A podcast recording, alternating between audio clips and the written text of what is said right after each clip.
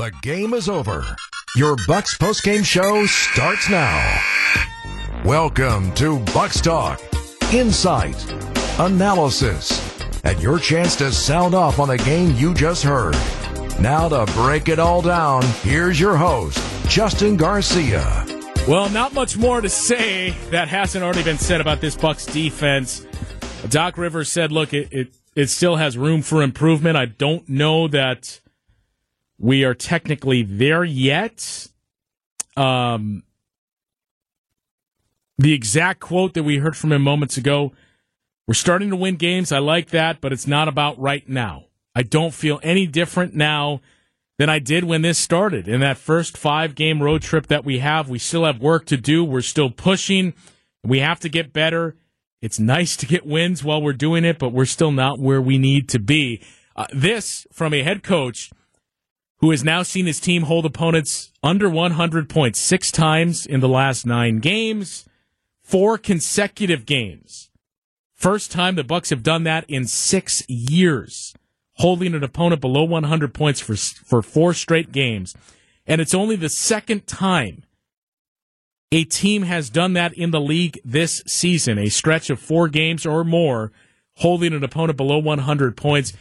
It was a marvelous game from Giannis as well, and we'll get into that MVP discussion because nights like tonight, that's how you reinsert yourself and kick down the door. Uh, not that Giannis needs to kick down a door as a two-time MVP, but that's how you get back in that conversation. And look, you're going to continue to hear more of so what it was against the Bulls, so what it was against the Charlotte Hornets, so what Joel Embiid didn't play. It doesn't matter because of that last number we shared. The Cavaliers are the only other team in the league this season to hold an opponent below 100 points four straight games. Doesn't matter who's not playing or who you who you did it against. Nobody else is doing this. One other team has done that so far this season. 855-616-1620, the number to join us tonight on Bucks Talk. An impressive showing for the Bucks, especially considering night two of a back-to-back and a Bulls team that still has a chance to continue to move up in the Eastern Conference. An impressive win for the Bucks. Uh, will Khris Middleton make his return on Monday? We'll get into that and take a look at what we just mentioned at the tail end of the network coverage there, the schedule that awaits the Bucks. We'll get into all of that after this on Bucks Talk. Welcome back to Bucks Talk. Well, with this win, 97 points allowed, fourth straight game, the Bucks held an opponent below 100 points. Their defense, since Doc Rivers has taken over as head coach of the Bucks, is fifth best in the NBA. And you can say, well, what about the offense? And that's fair.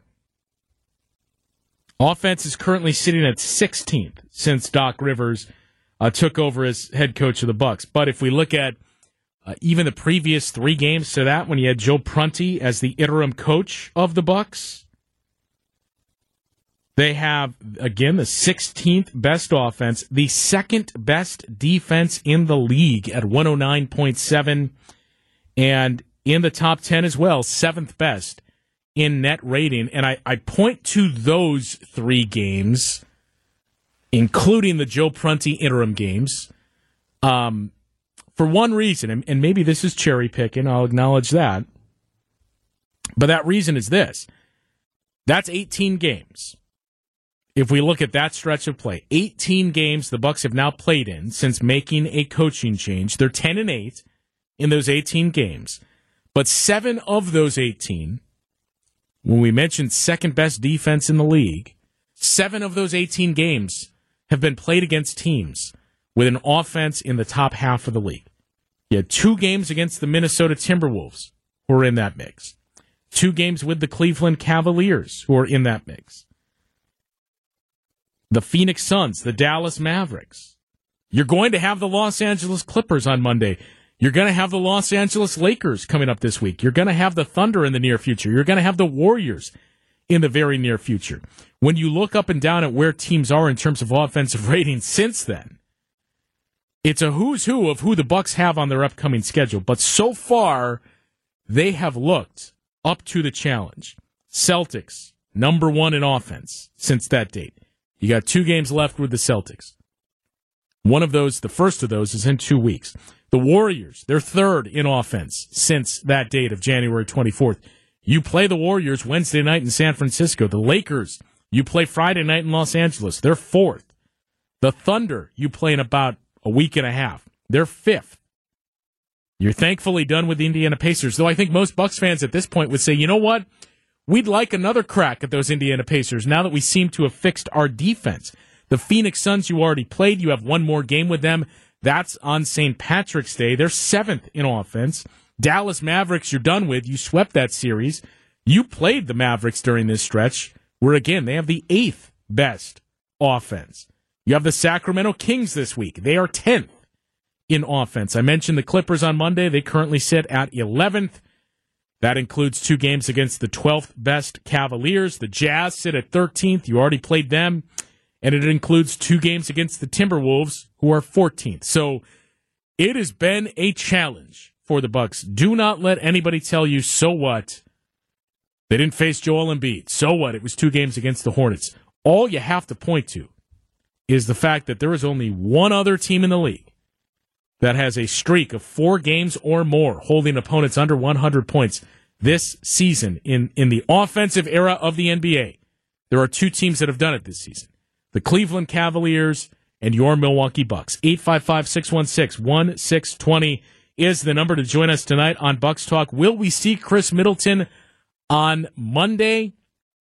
TBD, but how has this half court offense looked in his absence? We'll dig into that after this on Bucks Talk. The Roundball Repartee returns. This is Bucks Talk.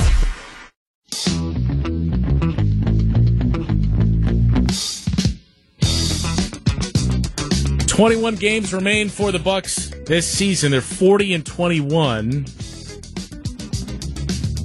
It, you were 14 games above 500 going into the All Star break. It didn't feel like it. It felt like this a team of what 10 games or so, like you were in danger. And I can't tell you how many people I saw mentioning, well, the Bucks are going to be in the play-in tournament. Bucks are going to slide down to sixth. Uh, you still have work to do here, but this five game win streak out of the All Star break, it has gone a long way in not only reinserting the Bucks into that discussion for the two seed, but starting to seal off the four seed. In other words, it, it it's I hesitate to say take going to take a collapse because of that schedule the Bucks have in front of them, but it's going to take a lot, a lot for the Bucks to drop into the four seed. You're basically five games up on both the Knicks and the 76ers. One thing to keep an eye on, and I mentioned this a couple of times on uh, the network broadcast. We talked about it on Bucks Talk last night as well. But one thing to keep an eye on is that divisional record. I stress the importance of winning tonight because, again, you don't have very many games left that you would point to and say, we should win this. By my it's five that you can, not even comfortably, that you should circle and say, you're going to be favored in this game. You should win that. You have a game against the Wizards, you need to win that. You have a game against the, the Grizzlies, you absolutely need to win that. A Grizzlies team that lost by 30 tonight to the Blazers, a Grizzlies team that embarrassed you. And look, what we're not mentioning is maybe that is exactly what this team needed. The way they played, the way they looked against the Grizzlies going to the All Star break, I kept making that mention of, you know, three years ago, uh, they, they had that game winner from Jrue Holiday against the Grizzlies final game before the All Star break in Memphis. That seemed to send them on their way. Well, maybe, just maybe, your final game in Memphis before the All Star break sends you on your way again, though this one didn't come in a win. But you have the Wizards, the Grizzlies, the Nets game that we referenced before, you got coming up in a couple of weeks, the Raptors and the Hawks. Those are the teams because Atlanta right now is 10th in the East. Those are the five games you have left that you would circle and say should be wins. So let's just say you get those. You're going to need more than five wins the rest of the way. But if you get those, that pushes you to 45 wins. I think realistically, if you want the two seed, you're going to need to be in that 55 win neighborhood. The Cavaliers are 39 and 20. So Cleveland has 23 games left. You have 22 games left, or 21 games left, I beg your pardon. Cleveland had a, a more challenging schedule of late, and that somewhat continues. The Cavaliers have the eighth most difficult remaining schedule in the league. And for the Eastern Conference as a whole, it's the second most challenging, behind only the Bucks. Bucks have the second most challenging schedule left in basketball, period. But the Cavaliers' schedule is starting to pick up. And we went into the All Star break four games back, mentioning there is no head to head. You split the four game series with that Cavs team. So it's going to come down to divisional record. And that's what gave you quite a bit of pause was you at the time were 9 and 7 in divisional play. The Cavaliers were 8 and 4. So you needed not only to win the lone remaining divisional game had you had, you needed a lot of help from Cleveland and you started to get help by way of their losses out of the All-Star break and by way of that double overtime loss to the Bulls, the same Bulls team the Bucks beat tonight. But with this win, the Bucks now finish 10 and 7 in divisional play you still have a chance. Before it was looking pretty bleak, but you still have a chance to move past Cleveland. They're 9 and 5 in division and just have two games left. Both of those are against the Indiana Pacers, one home and one road. And that's the other thing of note here is this may be a be careful what you wish for when we talk about seeding on that 2 versus 3. I'll explain what I mean after this on Bucks Talk. This is Bucks Talk.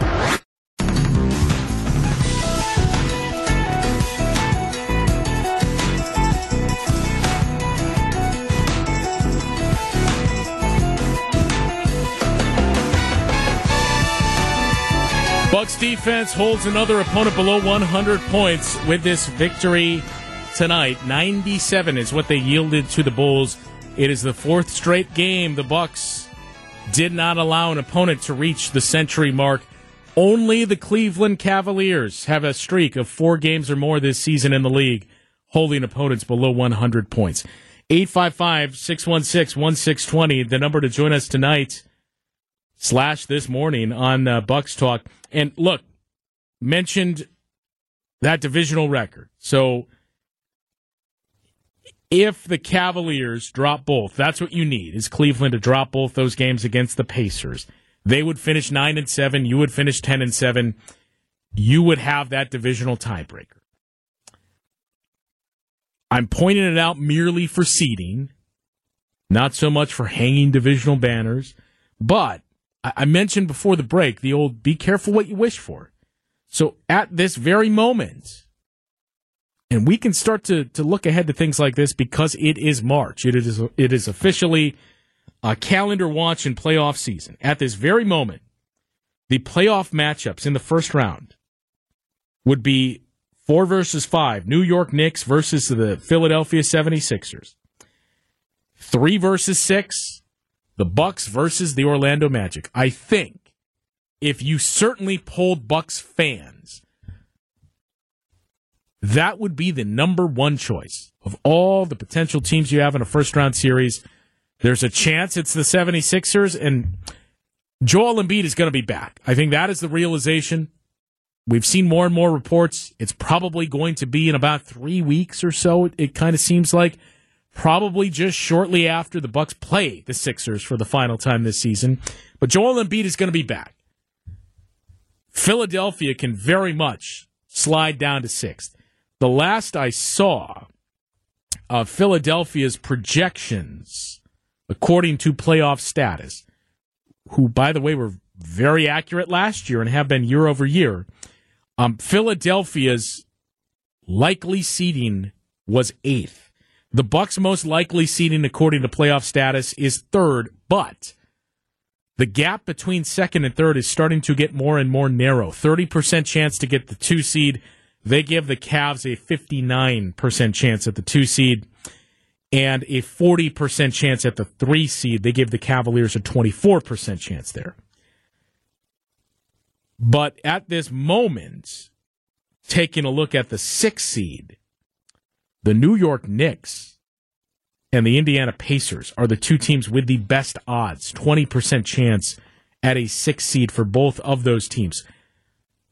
Miami Heat are in there as well at a 19% chance. So up and down the list, as we mentioned a number of times, this is not the first round series that we've seen in the past. And, and look, I, I suppose we add the caveat you shouldn't have to of yes, I understand the Bucks lost in the first round last season, but when this run started five years ago, when you had the Pistons in the first round, you embarrassed them in a four game sweep. You had the Magic in the first round the following year in the bubble. You won that in five games. You beat the Miami Heat the year you won the championship. It has slowly started to pick up. Then you had the Bulls in the first round. Those days are starting to get further and further and further away. Four versus five is going to be heavily contested. Three versus six is likely going to be the same. It is no longer the day and age where you look at as, as long as you don't finish fourth, you got a cakewalk in the first round. Maybe the sixth seed can grab a game. It is not going to be that. I think, again, if you had your choice, you'd certainly want the Magic. But there are a lot of potential landmines out there. 855 616 1620, the number to join us tonight on Bucks Talk. And what would that mean for the play in tournament? We'll get into that discussion after this on Bucks Talk. Welcome back to Bucks Talk. It is going to be a challenge for basically any team in the Eastern Conference when you look at first round matchups. We saw last year, and, and look, on paper, there are very few flaws to point to for the Boston Celtics. I think there are some questions that remain to be answered. We're not going to see the answers to those or, or, get an opportunity to answer those questions until you get to the postseason. But with the potential for Joel Embiid playing in the play-in tournament, the Miami Heat back in the play-in tournament, the Indiana Pacers and that offense, there's going to be some challenges for teams that finish second, third, even that four versus five matchup. But for the Bucks, I, I keep going back to that comment we read from Doc Rivers, that quote of feels good to be winning games, but it's not about right now. I don't really feel much different than I did when we started this thing, referring to that uh, five game road trip. Uh, we still have work to do. We're still pushing and have to get better. It's nice to get wins while we're doing this, but we're still not where we need to be. And again, th- where they've been is very good. And that's the other part of this is anybody that was up in arms over why isn't Giannis getting more attention for MVP? It's a valid question. Performances like this, maybe not necessarily his individual performance, though that helps. The Bucks as a team, that is what's going to put Giannis, we think, back into the MVP discussion. We'll wrap up the show after this on Bucks Talk. The Roundball Repartee returns. This is Bucks Talk. All right, so if we use basketball references MVP tracker, which has been very, very accurate, Giannis has the fourth best odds of winning the MVP. Now, this is not including tonight's game, but Giannis currently trails Luka Doncic, Shai Gilgeous Alexander, and Nikola Jokic. Uh, when you look at numbers since January 1st, I mentioned this the other night. Pat Connaughton has been the Bucks' best shooter in terms of three point percentage and effective field goal percentage. But since January 1, only one player has scored more points than Giannis has in the entire NBA. That is Shai Gilgeous Alexander. He has scored 12 more points than has Giannis, and they have both played in the same amount of games. So he has slowly but surely started to build this case. There are a lot of things that are going to be held against Giannis. It is an MVP, uh, a narrative driven award. There is going to be the he got help. He got Damian Lillard. It was a disaster. What was wrong with their defense? He got a coach fired. It was a coach he chose.